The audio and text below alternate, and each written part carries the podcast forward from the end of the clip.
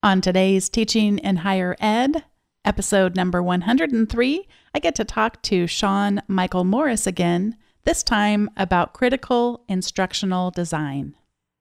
Produced by Innovate Learning, maximizing human potential.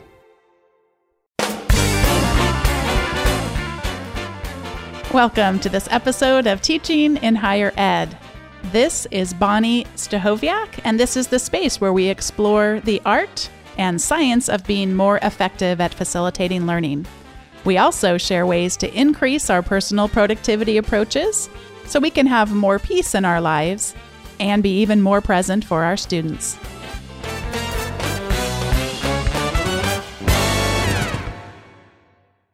Our family recently went away for a little bit of a retreat, and one of the things that we were asked to do there was to fill out what's called a wheel of life. I don't know if you've seen these before, but they just ask you to sort of rate different aspects of your life. I've seen vari- various variations of them, including your friendships, family, your health, your professional development, your career, and, and so on. And for this particular time when I did it, I felt like I was off the charts in terms of professional development. And I think that's probably predominantly due to two reasons.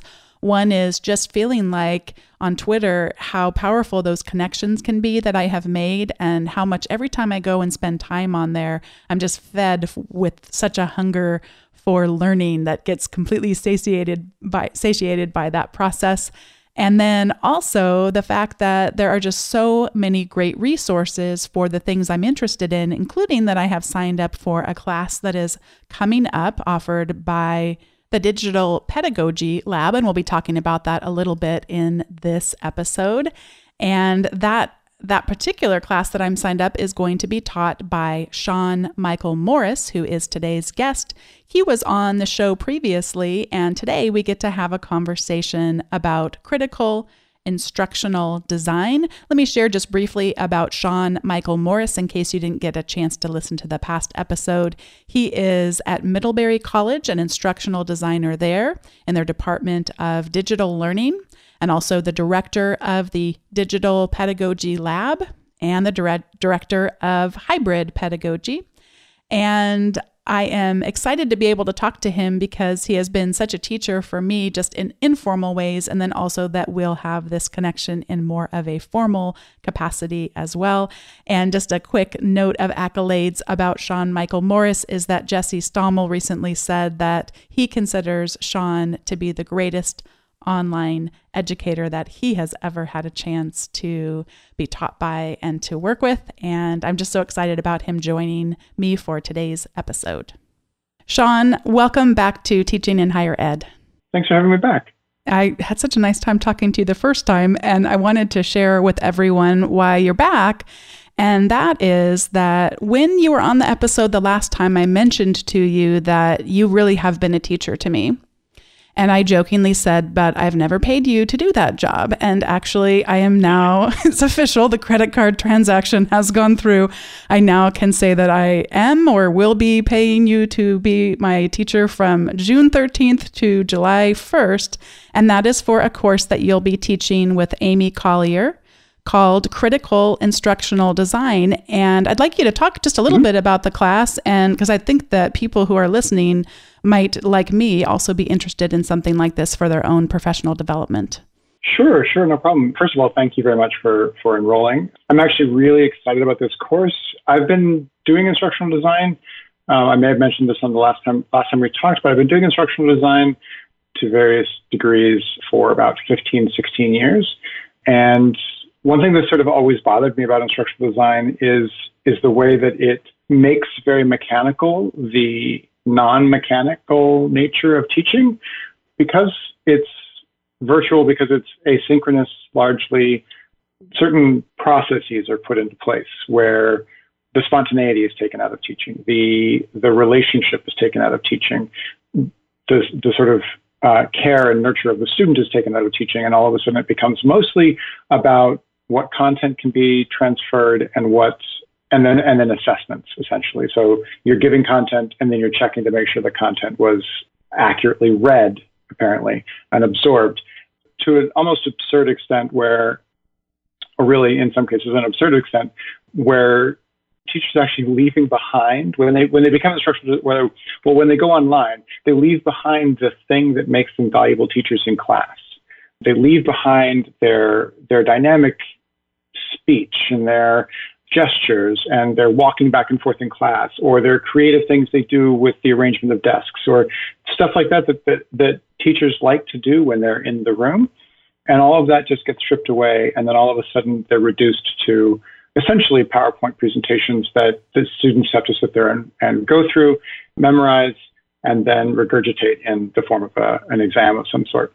And critical instructional design is sort of, it, it kind of comes out of the conversation that I've had about instructional design for the last 15, 16 years about trying to make what happens in the classroom, not, not, not replicating what happens in the classroom online, but rather taking the sort of wonderful dynamic that occurs in a classroom and trying to find a way for, for a wonderful dynamic to occur online.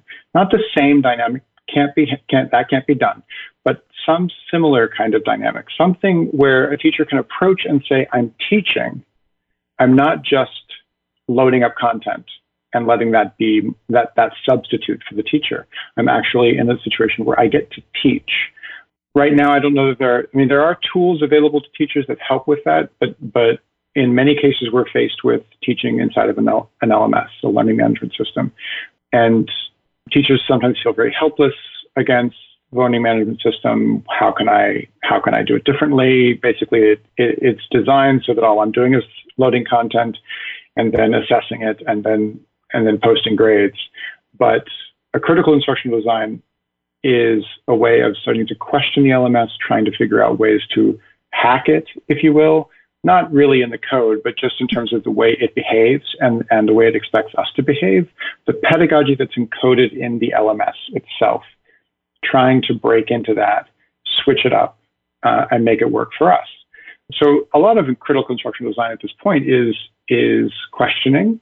It's a matter of stepping back and observing and saying, what are the assumptions of the LMS? What are the assumptions about that I that I make and have been given to make about online learning?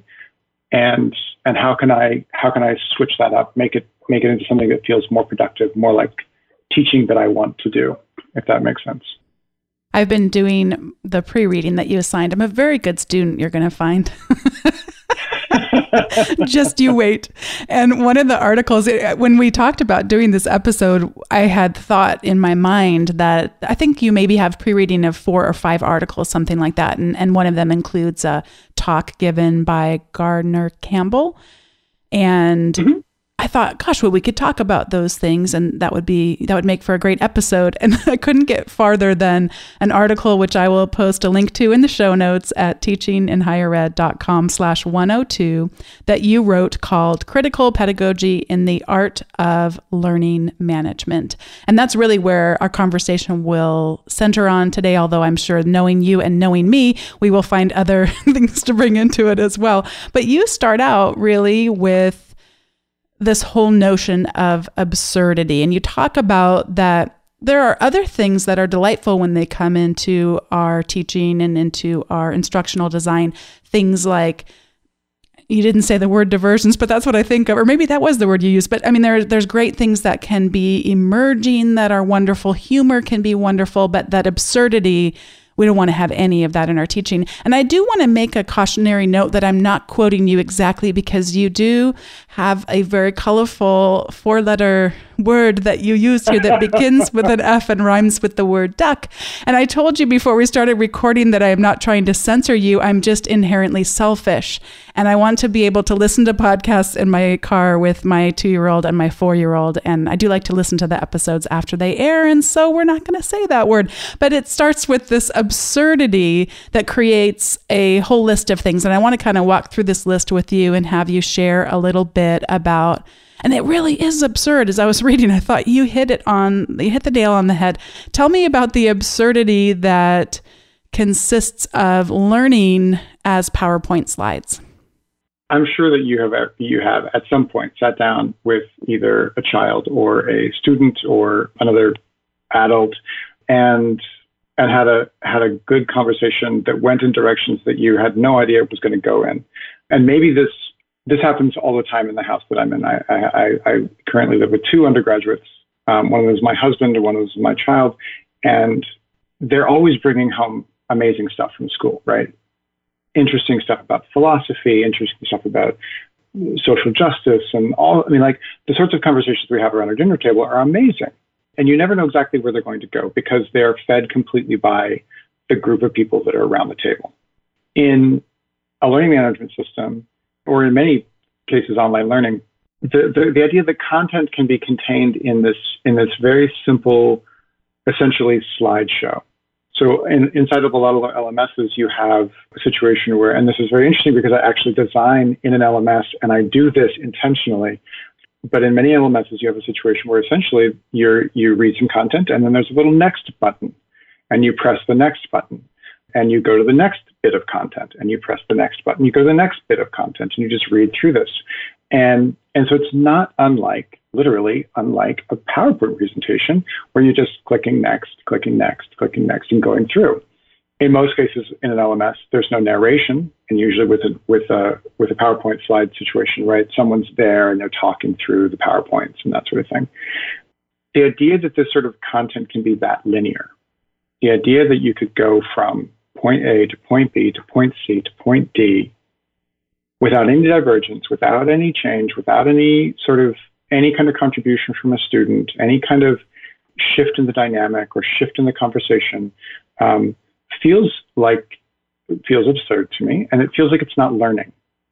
When I sit around with with people at a dinner table and we're talking about philosophy or we're talking about social issues or we're talking about whatever it may be or literature, you never know where the conversation is going to go. And the never knowing where the conversation is going to go not only makes it really interesting, but also makes it really edifying, makes it makes it a learning experience. The container of the content of this point A to point B to point C and so on keeps anything dynamic from happening. It actually silences learning. And you can hear that silence. Then, when you get to the point of the discussion forum where students are supposed to let you know what they thought of the reading, or they're supposed to somehow reiterate what was said in the reading, really what you get is, is, is the internet equivalent of crickets.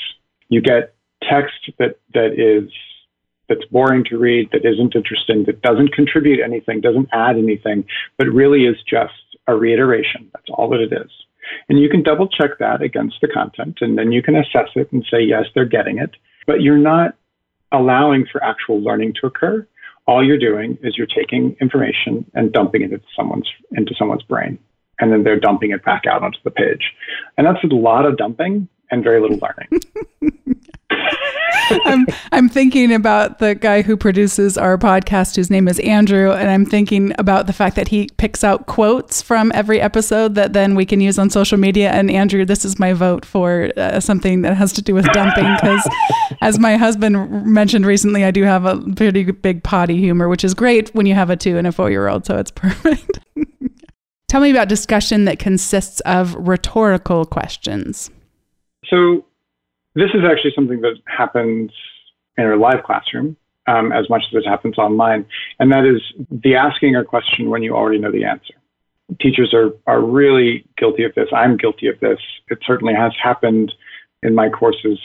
And I think it comes out of this idea that teachers feel like students have to reach a certain kind of knowledge or they have to reach a certain objective. And this is really, really reinforced right now in, in, in online learning and in on ground learning, this idea that a course has objectives. You get to this point and this is and that shows that you have achieved something and now you can leave the class with an A.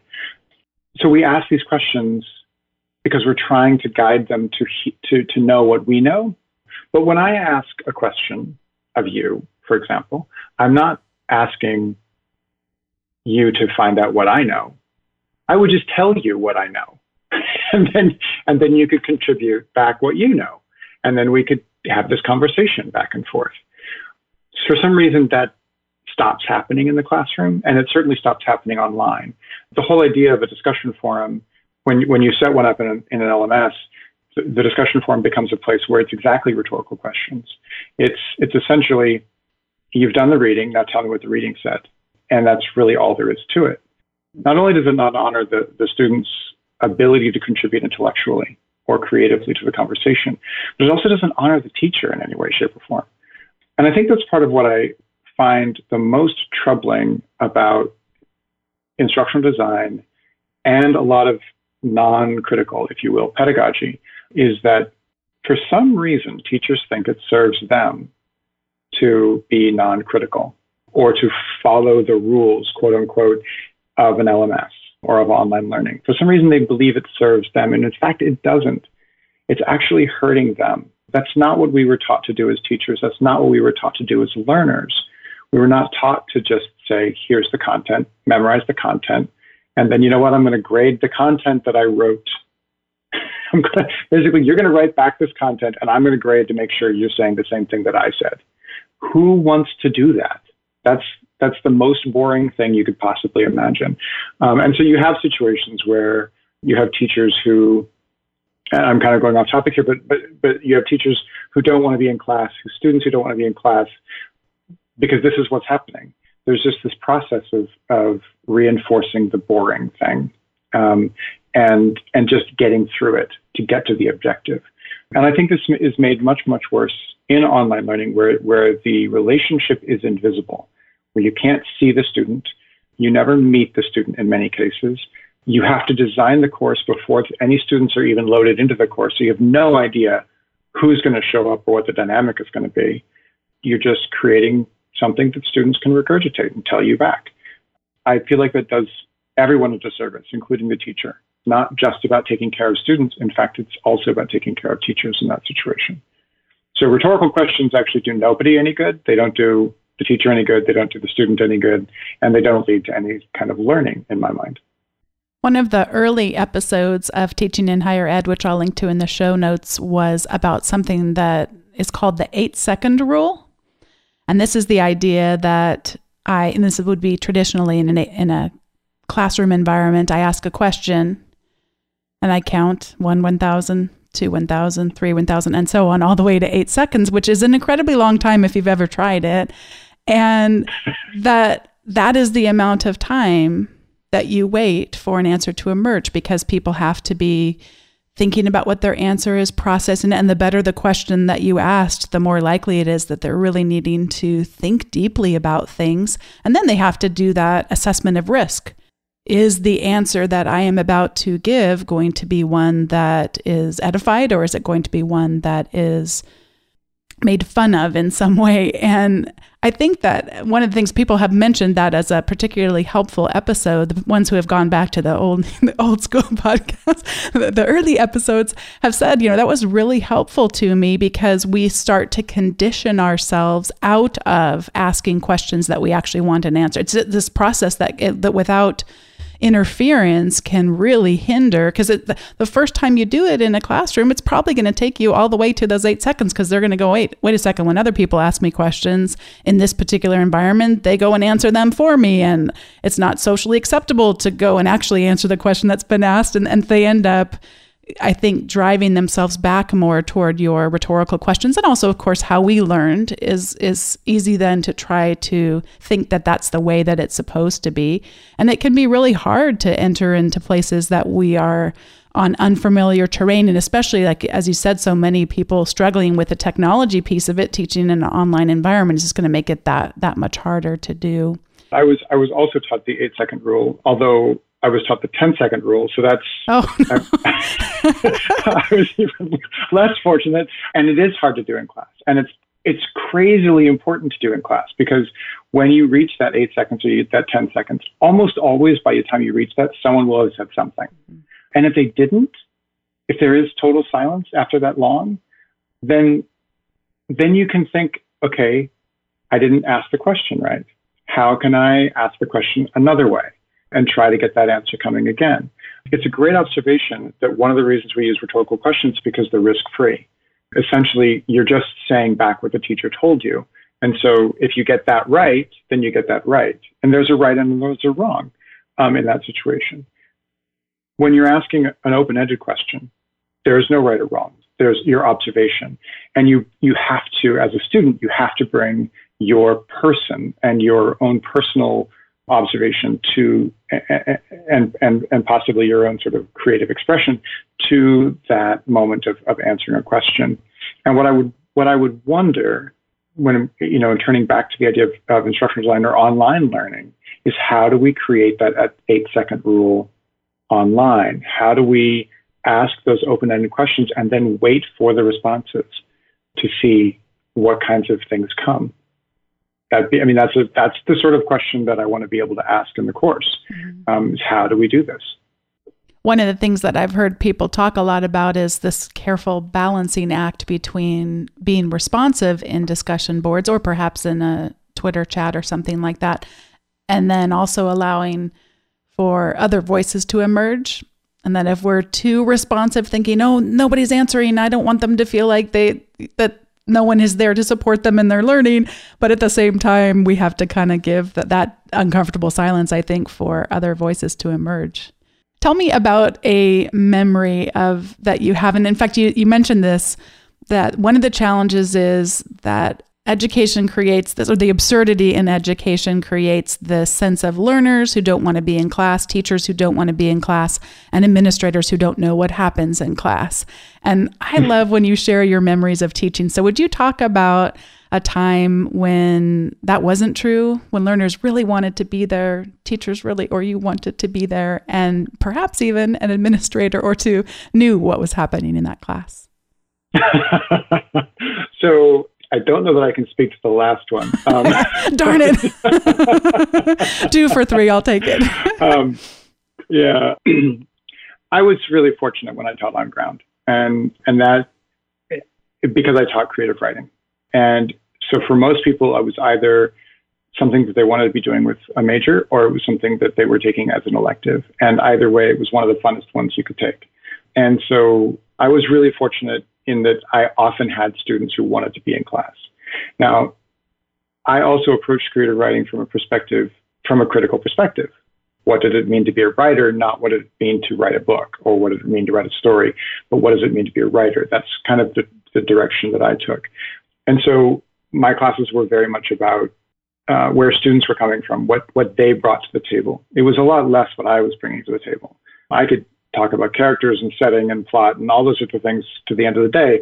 But I wasn't actually interested in hearing me say those things. I wanted to hear them say those things. And I wanted them to figure out what they meant for themselves.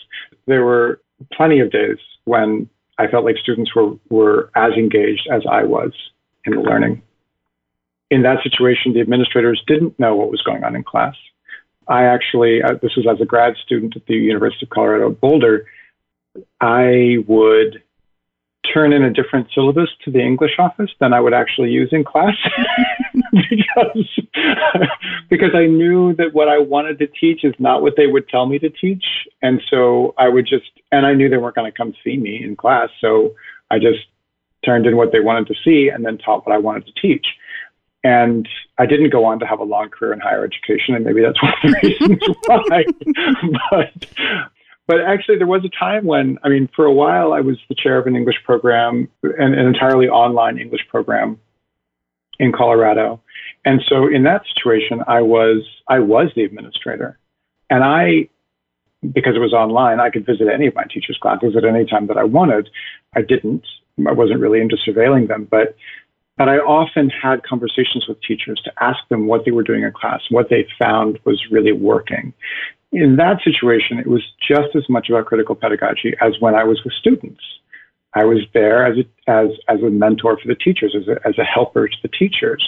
And so I wanted to know what it was that was working for them, what wasn't working for them. I wanted them to want to be in class.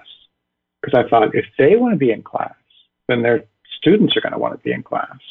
And so as an administrator, I kind of wanted to know what was happening but not from the perspective of surveilling, but more from the perspective of how is it going and, and, and how can we support you wanting to be there. So that would be, I guess, some examples from, from my past. When we talked earlier about the discussion board, it sort of cracked me up that neither you or I yet have expressed our disdain for them. but I mean, we've just conditioned our learners, if they've taken other online classes, make sure that your answer contains so many words and that you go and have a substantive response to at least three other people and then and I, I will say that I think I probably have a desire to measure things more than you do. And that probably has to do with, although I was going to say it probably has to do with my background in corporate training. But then you told me last time that you were on the show that you also share that. But I think I'm probably closer to that. But that, that even gives me a headache to think about how to quantify that and how to set up an LMS to do that. I've seen the shift that happens when we have people go public with their learning in some way, whether that's through Twitter, whether that's through another kind of social media, some of these more emerging ones. I've been trying out Snapchat. I'm a I'm about a kindergartner level on Snapchat, but just it's fun to see these different places where we can experiment and have our students experiment with expressing themselves in some way in their learning. And one of the things I've been thinking about, I tried this last semester doing poster sessions in a consumer behavior class. Mm. And I really resisted my own urge to have a rubric that was incredibly detailed on exactly what was expected. And I think there were maybe only five areas of criteria. And it was pretty loose. I, I, mean, I thought, like, you're probably going to be disappointed by the results that you see, but that's okay because it's the first time you're trying it, and this is what this is what you do. You experiment and and don't have too high of expectations.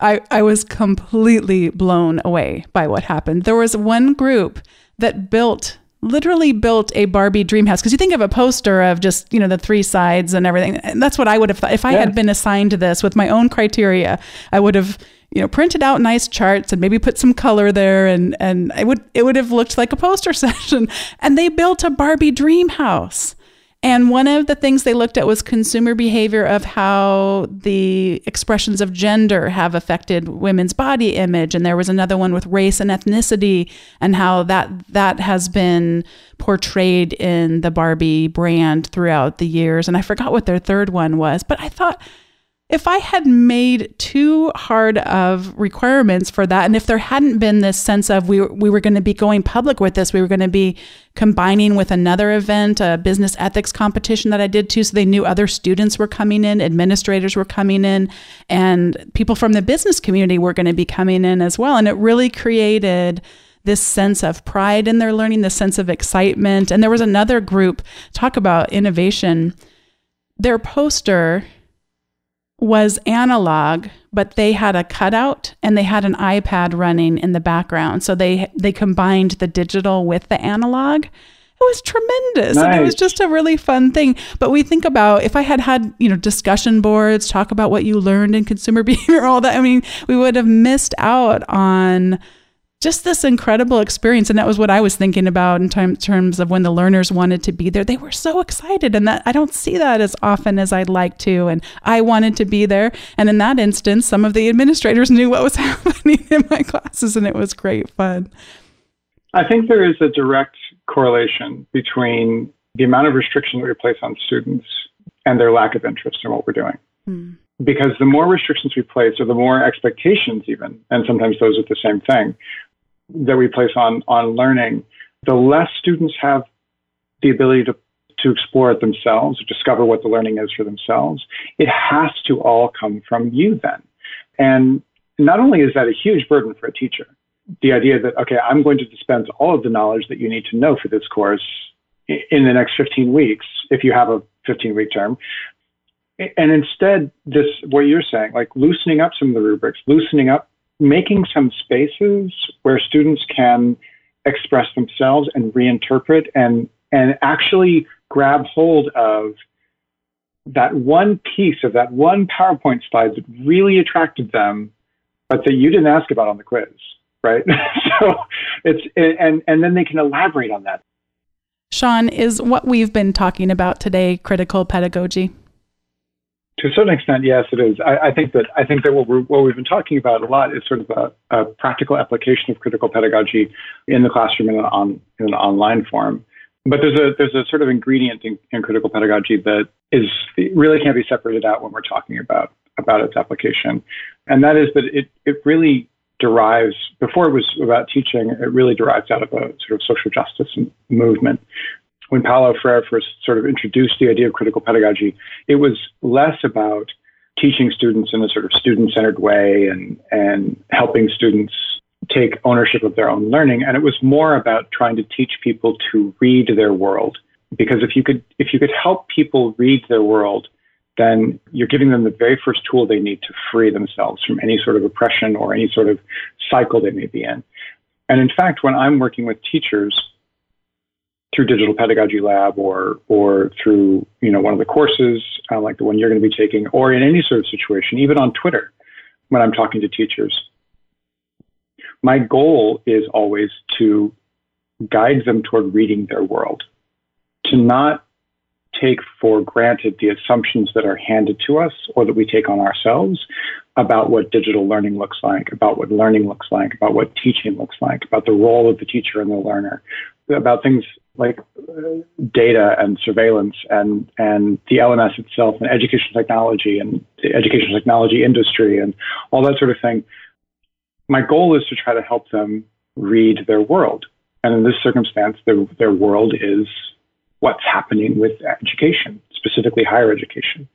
Because as soon as they can do that, as soon as they can they can learn to read the LMS, for example, or to read the vendor room at a at a giant conference, you know, as soon as they can read that, then they can recognize, then they can start to separate themselves out from it, and and start acting in ways that are more discerning and then acting in ways that are that are more empowering they're not just being advertised to. They're not just being sort of coaxed. They're not being intimidated by by institutional powers. They're not being sort of pushed on by other expectations, expectations embedded in the design of an LMS, for example.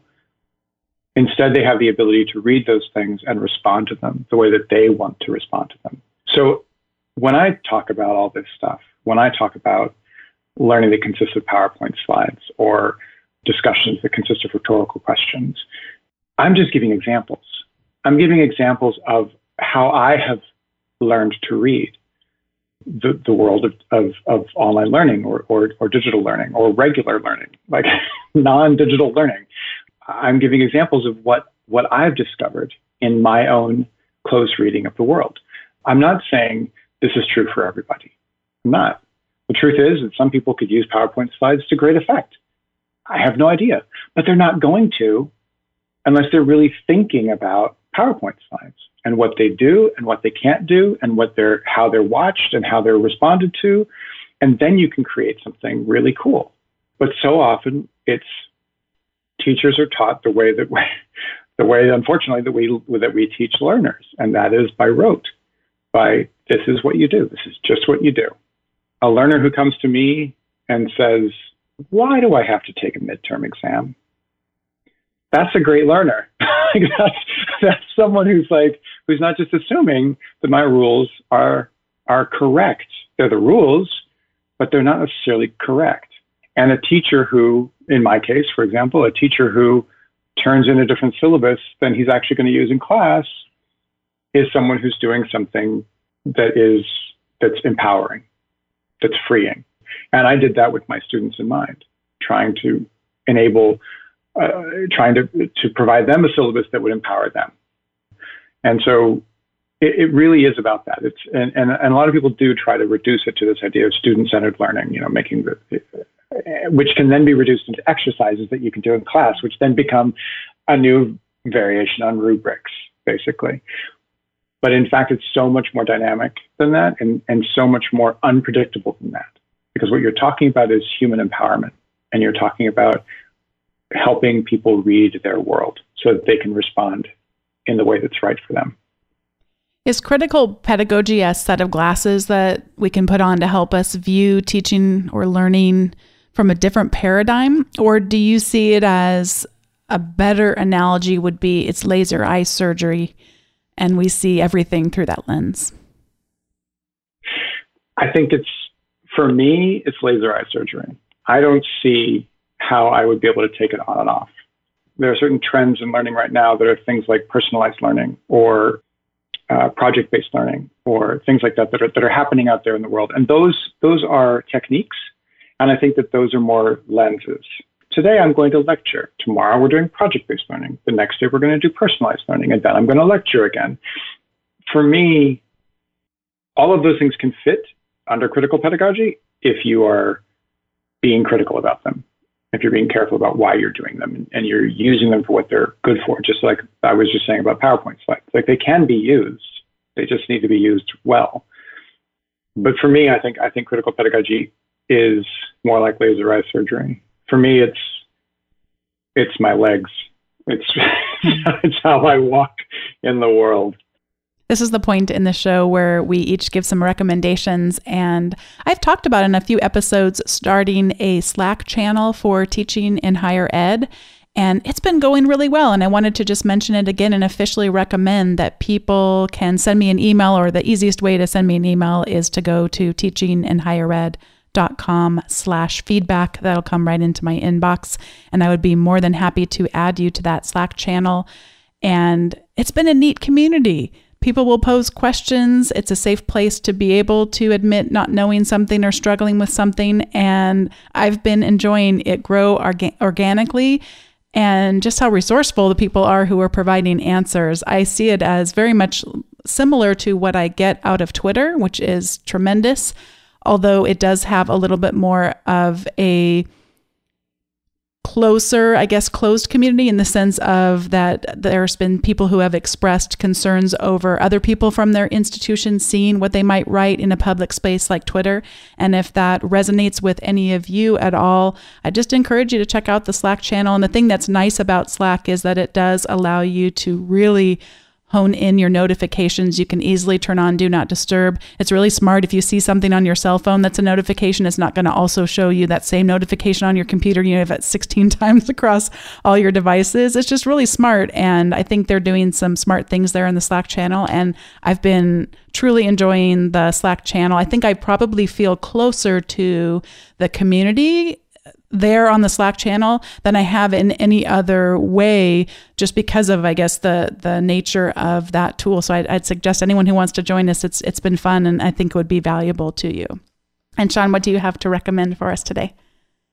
Well, I've got a couple of books, but I actually want to just compliment you on that use of Slack because Slack was designed, I think, as a corporate team tool and and meant for corporations or institutions to use to to keep conversations collected, essentially. And the idea of sort of creating a public, if you will, kind of public Slack is very, very cool. I've not actually heard of anyone doing it, and I think that's that's super neat um, because it is that closed community. So you do have a different sense of of intimacy and and a lot less risk because you have people there who are kind of similar thinkers. Where on Twitter you have no idea who's going to read what you just what you just did, and there are benefits to both. But I think that I really think this is very cool, and I will definitely be wanting to join your Slack channel. In terms of recommendations, I've got a couple of, of books. I've just started reading The Pedagogy of Indignation, um, which is actually Paulo Freire's final book. And it's actually out of print, which I find interesting. For a long time, I thought that his final book was Pedagogy of Hope, which felt like such a lovely arc that he would go from Pedagogy of the Oppressed to Pedagogy of Hope. And I was like, oh, that's so great. At the end, he found hope. That's so nice. But actually, at the very end, it was pedagogy of indignation, and I think that's really fascinating. That that's that's actually where he was at toward the end, um, and it's a great book, incredibly accessible, and uh, a very very inspiring read. The other one that I would recommend is The Children's Machine, and that's by Seymour Papert, P A P E R T. And I was turned on to Children's Machine by by maybe the only educational voice out there that I'm a fanboy for, and that's Audrey Watters. Papert's work is amazing. He was doing some of the very original thinking about what it meant to bring computers into a classroom. And some of his thoughts and ideas are incredibly relevant today. And I think, unfortunately, highly ignored by most people who are bringing computers into classrooms.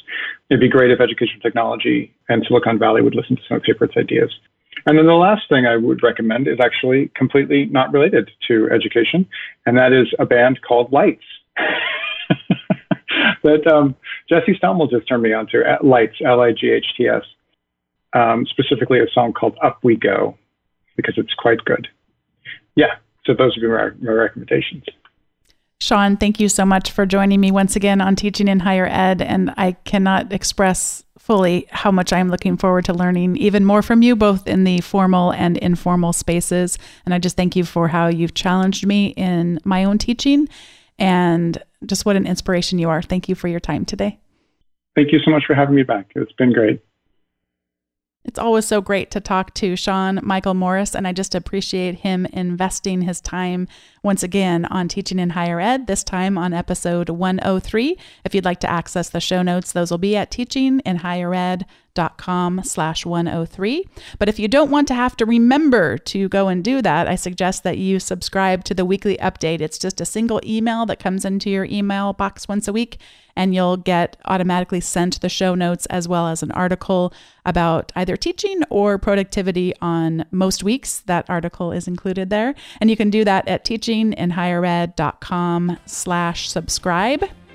And if you'd like to stay connected, maybe in a more intimate way with the teaching in higher ed community, we have started a Slack channel. You can just go to teaching in highered.com slash feedback, which is the fastest way to send me an email. And let me know what email address you use on Slack, and I'd be happy to add you to the channel. I've just been so excited to see the way that community is really coming together. And it's been fun to see all the advice that gets shared and the vulnerability with which people ask questions. It's just been great fun. So I'd suggest that you connect in that way. It's really been a rich set of conversations that have been happening up there. Thanks so much for listening, and I'll look forward to seeing you next time.